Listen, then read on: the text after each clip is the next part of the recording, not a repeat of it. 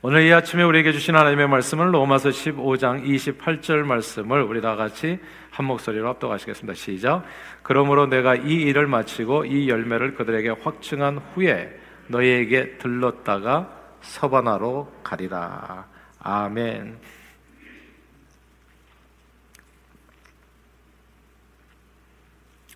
하나님 아버지 오늘은 본향을 향하여라는 제목으로 말씀을 나눕니다. 성령 하나님께서 우리 심령의 말씀을 통해서 은혜 주셔서 우리 영혼의 고향은 이 세상이 아니라 하늘나라인 것을 기억하여 본향을 향해 나가는 인생길에서 땅 끝까지 복음 전하는 선교 사명을 신실하게 감당하여 많은 영혼을 주님께 인도하고 언젠가 주님을 천국에서 기쁨으로 만나는 저희 모두가 되도록 축복해 주옵소서. 예수 그리스도 이름으로 기도합니다. 아멘. 셀몬 연어는 하천에서 태어나 바다로 나아갑니다. 그리고 약 3, 4년 동안 2만 킬로를 여행하며 살다가 놀랍게도 다시 자기가 태어난 하천으로 돌아와 알을 낳고 죽습니다. 동물은 산란 등의 이유로 태어난 것을 잊지 않고 본능적으로 태어난 것으로 돌아가는 것. 이것을 가리켜서 귀소성 혹은 회귀 본능이라고 합니다. 이런 회귀 본능은 연어만 가지고 있는 특징은 아닙니다. 이 세상의 모든 살아있는 생명체는 출생의 보금자리를 동경하는 귀소 본능을 가지고 있습니다. 하나님의 형상으로 지음받은 인간도 예외는 아닙니다. 인간은 늘 자기가 태어나고 자란 고향을 그리워합니다. 젊은 시절에 한국을 떠나서 미국, 독일, 남미 등 외국에 나가 사시다가 나이가 드시면 다시 고향으로 돌아가 이 삶을 정리하려는 분들이 그래서 우리 주변에 여러 계시는 거지요. 인간에게도 귀소 본능이 있습니다. 저는 서울에서 태어났습니다. 그러나 저희 할아버지, 할머니, 친척들이 살았던 고향은 전라북도 정읍입니다. 내장산 근처이지요. 학창 시절 여름 방학이 되면 종종 고향 친척 집에 놀러 갔었습니다. 고향에 내려가면 그 당시 이제 할아버님은 이제 돌아가셨었고요.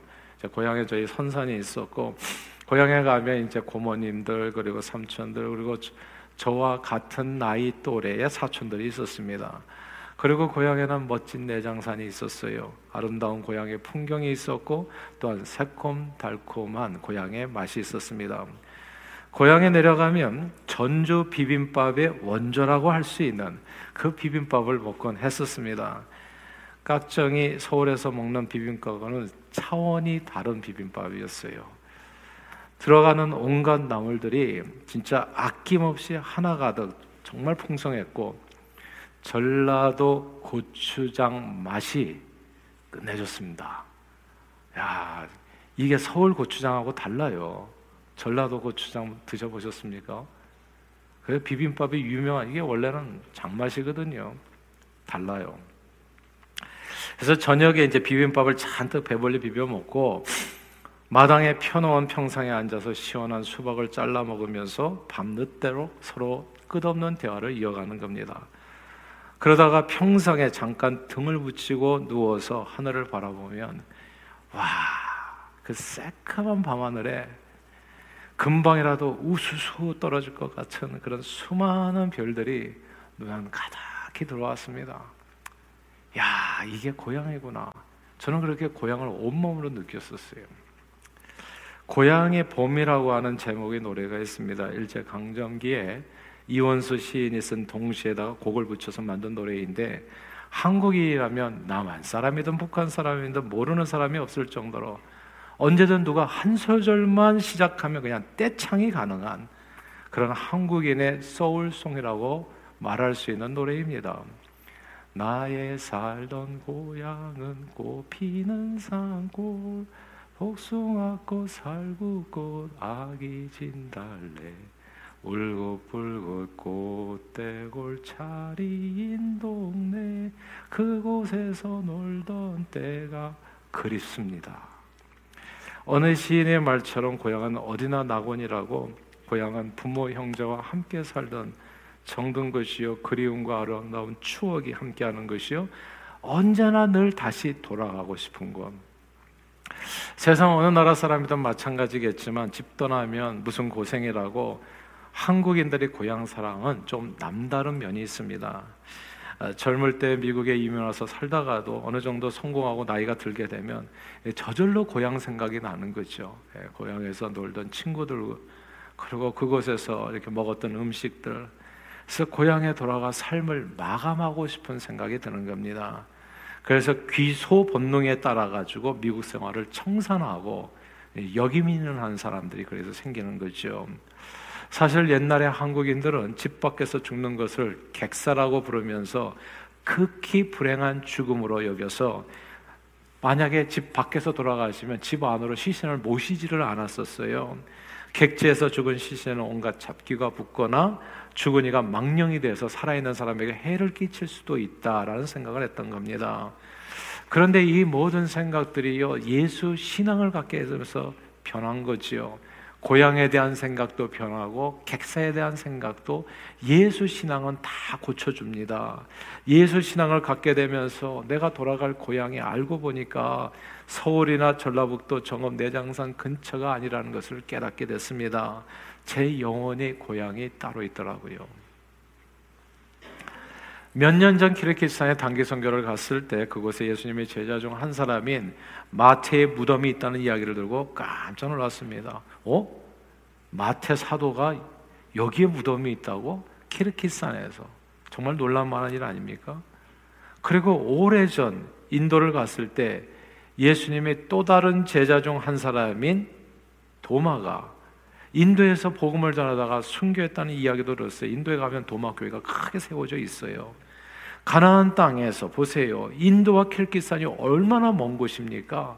엄청 먼 것들인데 마테와 도마가 고향에서 아주 먼 남의 나라에서 복음을 전하다 죽음을 맞이했다는 사실이 충격이었습니다. 그런데 또 생각해 보니까 예수님의 제자들은 거의 모두 본토 친척 아비집을 따라 하나님께서 지시한 땅으로 가서 복음을 전하다 숨을 거두었습니다. 예루살렘에서 초기에 순교한 야고보 사도를 제외하고는 모두 거의 다 객지에서 죽음을 맞이했습니다. 베드로와 바울은 로마에서 순교했고 다른 제자들은 알메니아, 터키, 그리스, 에티오피아, 페르시아 등 먼 곳에서 눈을 감았어요. 왜 이들은 모두 고향 땅을 등지고 객지에서 객사한 것일까요? 왜 객지에서 돌아다니다가 숨을 거뒀을까요? 저들에게는 귀소 본능이 없었나요? 고향에 대한 그리움이 없었을까요? 다 함께 오늘 본문을 다시 한번 읽어보십시다. 로마서 15장 28절에 함께 읽을까요? 시작. 그러므로 내가 이 일을 마치고 이 열매를 그들에게 확증한 후에 너희에게 들렸다가 서번하러 가리라. 아멘. 여기에서 너희에게 들렸다가 서번하러 가겠다라는 구절을 주목해야 됩니다. 너희는 누구냐면 로마에 있는 성도들을 얘기하는 거 그리고 서번하는 오늘날의 스페인을 이야기합니다. 바울 당시 세계에서 서바나 스페인은요. 그 당시에 뭐 콜럼버스가 신대륙을 발견하기 전이거든요. 대상의 끝인 그 서바나는 땅 끝으로 여겨졌던 땅이에요. 땅 끝이었어요. 거기가 서바나가 거기까지 가겠다는 얘기예요. 바울은 복음을 들고 예루살렘을 갔다가 그러고 그 다음에 또 거기서 엄청 먼 로마까지 갔다가 그것에서 더욱더 먼 땅 끝까지 가겠다고 이야기한 겁니다. 바울은 오늘날 어디 사람입니까? 터키 지방인 길리기아 다소 출생이었어요. 터키 그 소아시아 옛날에는 그렇게 불렀었는데 아시아 마이너 아, 거기에서 태어난 사람이에요. 그리고 바울의 원래 고향은 가나안 땅입니다. 그 부모님들은 어디서 온 사람들이에요? 가나안 땅 팔레스타인 유대인들이었어요. 서울 태생이었지만 전라도 정읍이 고생인 정, 고향인 저와 비슷한 겁니다. 그러나 바울은 예수를 알고 나서부터 자신의 출생지도 고향도 이런 게 하나도 중요하지 않다는 사실을 깨닫게 돼요. 바울은 죽기 전에 타향사례를 다 정리하고 내가 고향 태어난 곳 길리기아 다소나 혹은 가나안 땅에 가서 내 삶을 정리해야지 이런 생각을 전혀 하지 않았습니다. 바울은 자기 삶의 마지막 순간까지 for the rest of his life 남은 모든 생애를 오늘 본문에서 보는 것처럼 로마에 갔다가 복음을 들고 서바나 땅 끝까지 가겠다고 선언합니다. 사실 이거는 잘 생각해 보면 쉬운 이야기는 아니에요.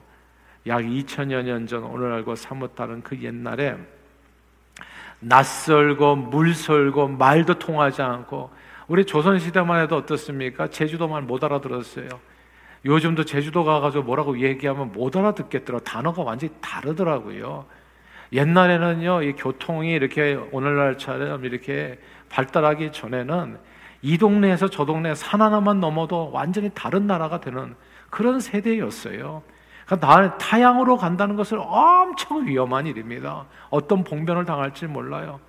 어떤 어려움을 겪을지 알 수가 없는 겁니다. 실제로 바울은요 여행 중에 수많은 어려움을 겪었어요. 그는 고린도 후서에서 이렇게 고백합니다. 유대인에게 40에서 하나 감한매를 한 번, 두 번, 무슨 다섯 번이나 맞았고 세 번 태장으로 맞고 한 번 돌로 맞고 세 번 파손하고 일주일을 깊은 바다에서 지냈으며 여러 번 여행하면서 강의 위험과 강도의 위험과 동족의 위험과 이방인의 위험과 시내의 위험과 광야의 위험과 바다 위험과 거짓 형제 중의 위험을 당하고 또 수고하며 애쓰고 여러 번 자지 못하고 줄이며 목마르고 여러 번 굶고 춥고 헐벗었다고 고백했습니다. 그러니까 이게 왜 사도 바울은 나이 들어서 은퇴하고 다 그런 생각을 하잖아요. 고향 땅에 가가지고 남은 여생을 좀 편안하게 살려고 하지 않냐고 마지막 순간까지 복음을 들고 온 세상을 두루다니며 왜 사서 고생을 하려고 했을까? 도대체 이 사람은 제정신인 사람인가? 근데 그 이유가 성경에 나옵니다. 아주 결정적인 이유가 나와요. 그것이 히브리서 11장 13절 이하에 나옵니다. 시브리서 11장 13절 읽어볼까요? 시작.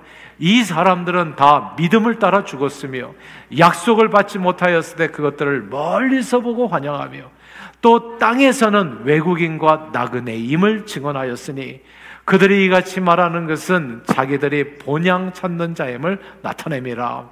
그들이 나온 바 본향을 생각하였더라면 돌아갈 기회가 있었으려니와 그들이 이제는 더 나은 본향을 사모하니 곧 하늘에 있는 것이라. 아멘. 그들이 나온 바 본향을 생각하였더라. 그러니까 자기가 태어난 곳이나 자기가 자란 이 땅의 본향을 생각했다면 언제든지 그게 본향이라고 여겼다면 집에 돌아갈 생각을 했었을 거라는 거예요. 그래서 거기서 여생을 보냈을 것이라고 보이지만 그게 아니라 더 나은 본향을 사모하니 하늘에 있는 본향을 사모했다. 이 말씀이 중요합니다. 땅에서 우리의 삶은 우리가 생각하는 것처럼 이 땅이 영원히 살 땅이 아니라는 거죠. 이 땅에 사는 날 동안 우리는 외근에, 외국인과 나그네로 살아간다는 겁니다. 사실 그렇지 않습니까? 저는 장례식 많이 집례했지만 이런 거예요. 야, 그분이 희한해요. 소천하신 그분이요. 돌아가신 그분이 모든 것을 두어 도와두고 그분의 영혼만 사라졌어요. 몸도, 몸도 빌려서 쓰는 거라는 그때 알았어요. 이 몸도. 몸도 그분의 뱅크 어카운트도 그분의 차도 집도 모두 다 다 이 땅에 있는데 딱 그분의 영혼만 없는 거예요. 그러니까 진짜 공수래 공수로 인생은 진짜 맞는 얘기가 아닐 수가 없어요. 그럼 그 영혼이 어디로 갔을까요 도대체? 그 영혼이 가는 본향이 있다는 것이죠. 땅에서는 외국인과 나그네로 살다가 그리고 이 모든 것을 놔두고 가는 어딘가가 있다는 겁니다. 더 나은 본향이 있다고요. 하늘에 있다는 말씀입니다. 바울은 예수를 믿은 후에 자기 본향이 하늘에 있다는 것을 잘 알게 됐습니다. 그리고 예수 신앙 안에서 바라본 이 땅의 삶은 모두 외국인 나그네의 삶이었습니다. 나의 살던 고향은 꽃피는 산골 알고 보니까 대한민국 전라북도 청업이 아니고 또한 제 출생지는 서울시 서대문구 부가연동이 아니라 실제로 저의 생명이 만들어지고 제 영혼이 찾아 돌아가야 될 진짜 본향이 따로 있었어요. 그것이 하나님 아버지가 계시는 하늘나라입니다. 본향을 향하여라고 하는 성가곡이 있어요. 이 세상 나그네 길을 지나는 순례자 인생의 거친들에서 하룻밤 머물고 천국의 순례자 본향을 향하네 본향을 향하네. 뭐 이렇게 그 안에 많은 내용이 또 중간에 있지만 이 성가곡에 의하면 인생의 거친 들에서 하룻밤 머물고 우리 인생은 마치 거친 들에서 하룻밤 머무는 것 같다고 표현했어요. 이 세상에 진정한 평화와 안식을 주는 고향은 없다는 겁니다. 우리가 생각에 내가 태어난 곳, 육신이 태어난 곳, 어릴 때 함께 자란 동무들 있는 곳, 이거 고향이라고 생각하기가 쉬운데 본향을 향하여 그 찬송과 가사에 나오는 그 내용 그대로 인생은 그냥 거친 들에서 하룻밤 머무는 것과 같다. 어디에 살던 상관없이 우리 영혼의 진정한 고향은 이 땅에 없다는 이야기입니다. 그러나 천국이 천국이 천국을 향해서 가는 천국이 우리 본향이라는 그런 찬양이에요.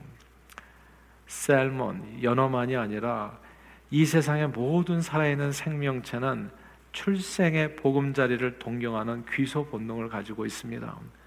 하나님의 형상으로 지음받은 인간도 예외는 아닙니다. 인간에게도 귀소 본능이 있어요.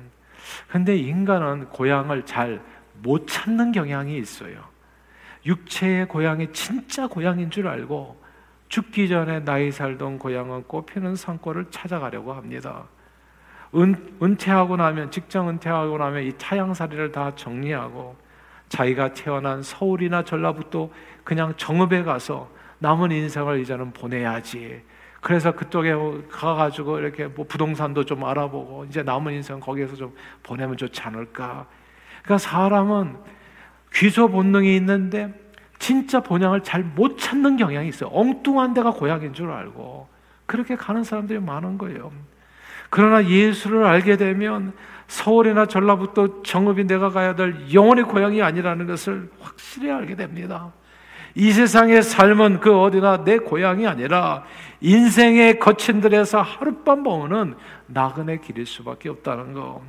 예수 믿고 물과 성령으로 거듭 하나님의 자녀가 되면 내가 어디에서부터 왔고 어디로 가는지를 알게 된다. 우리 각 사람은 하나님의 형상으로 점을 받았고 구원받은 우리가 가야 할 본향은 우리 하늘 아버지가 계신 하늘 나라입니다. 그리고 우리 영혼의 본향인 천국에 가기 전에 저와 여러분들이 꼭 준비해야 될 것들이 있어요. 옛날에 타양살이를 하다가 명절날 집에 돌아가면 돌아갈 때 사람들은 이제 선물을 바리바리 싸들고 갔습니다.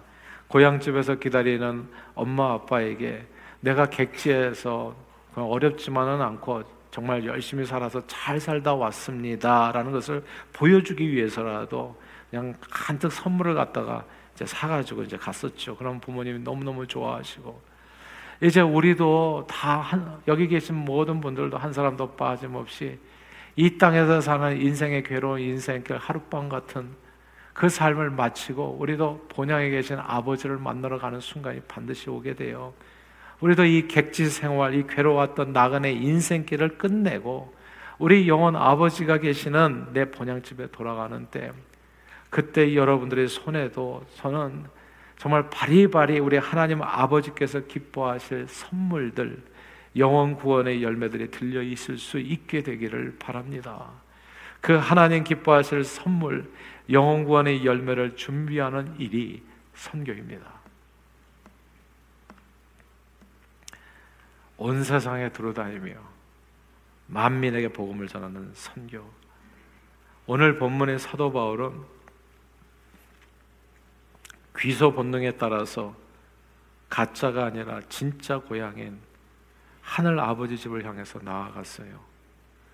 그리고 하늘나라 고향 집에 하나님 아버지를 만나는 그날을 준비하기 위해서 예루살렘에 갔다가 로마를 거쳐서 스페인까지 복음을 들고 나아갔어요.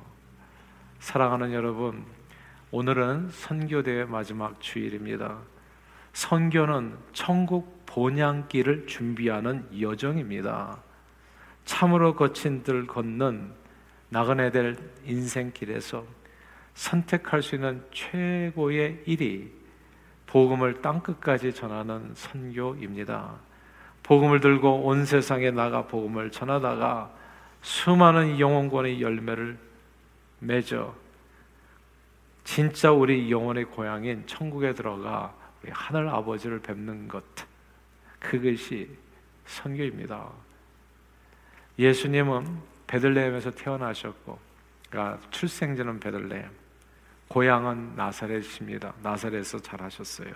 거기 어린 친구들 다 거기 있고 친척들 다 있고 네.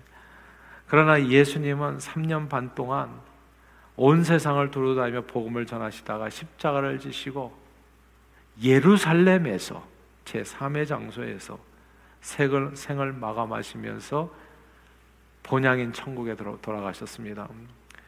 바울과 다른 예수님의 제자들도 태어나고 자란 고향들이 다 있었지만 모두 복음을 들고 땅 끝까지 복음 전하는 삶을 살다가 많은 영혼 구원의 열매를 들고 꽃피는 산골 육신의 고향으로 간 것이 아니라 하늘 아버지가 계신 천국 본향으로 돌아 가셨습니다. 인간에게는 귀소 본능이 있어요. 예수를 모르는 사람은 그 귀소 본능에 따라서 자기 고향이 나의 살던 고향은 꽃피는 산골인 줄 알고 육신의 고향밖에는 모르니까 그곳을 향해서 나갑니다. 그래서 죽기 전에 타향살이를 다 정리하고 육신의 고향을 찾아서 가요. 그러나 예수 믿는 저와 여러분들은 우리 영원히 돌아가야 될 진짜 본향을 알고 그 본향을 향해서 나아가게 됩니다. 그리고 그 본향에 들어가기 전에 준비해야 되는 과정이 선교입니다. 바울이 로마를 거쳐서 서바나를 향해서 나아가듯이 우리 모두 복음을 땅 끝까지 전하는 일에 삶을 드리는 겁니다. 오늘 선교대의 마지막 날이잖아요. 하나님께서는 저와 여러분들을 우리 영혼의 본향인 천국에서 부르십니다. 우리는 거기로 가게 될 거예요. 내가 좋아하든 싫어하든 귀소 본능, 본능적으로 나를 만드신 그분 앞으로 가시게 될 겁니다. 마치 연어처럼 말입니다. 그 길을 가게 될 거예요. 우리는 모두 이 하룻밤 같은 나간의 인생의 광역길을 다 지나 영원의 고향인 천국에서 하늘 아버지를 뵙게 될 겁니다. 그때 저는 저와 여러분들이 손에 하나님 아버지 기뻐하실 선교의 열매가 많이 들려 있을 수 있게 되기를 바랍니다. 오늘 기도 선교사, 가는 선교사, 보내는 선교사, 그리고 물질 후원 선교사로 사인업 주저하지 마시고 하십시오. 그리고 800명의 선교사님들 얼마든지 할 수 있어요. 얼마든지 원하시는 대로 하실 수 있다고요. 선교를 하십시오. 호랑이는 죽어서 가죽을 남기고 사람은 죽어서 사람을 남기는 거예요. 사람 남기는 사역에 삶을 이모저모 어떻게든지 기도라도 하세요. 뭐라도 하십시오. 어차피 이 땅에는 하룻밤 살다 가는 인생 같은 거예요.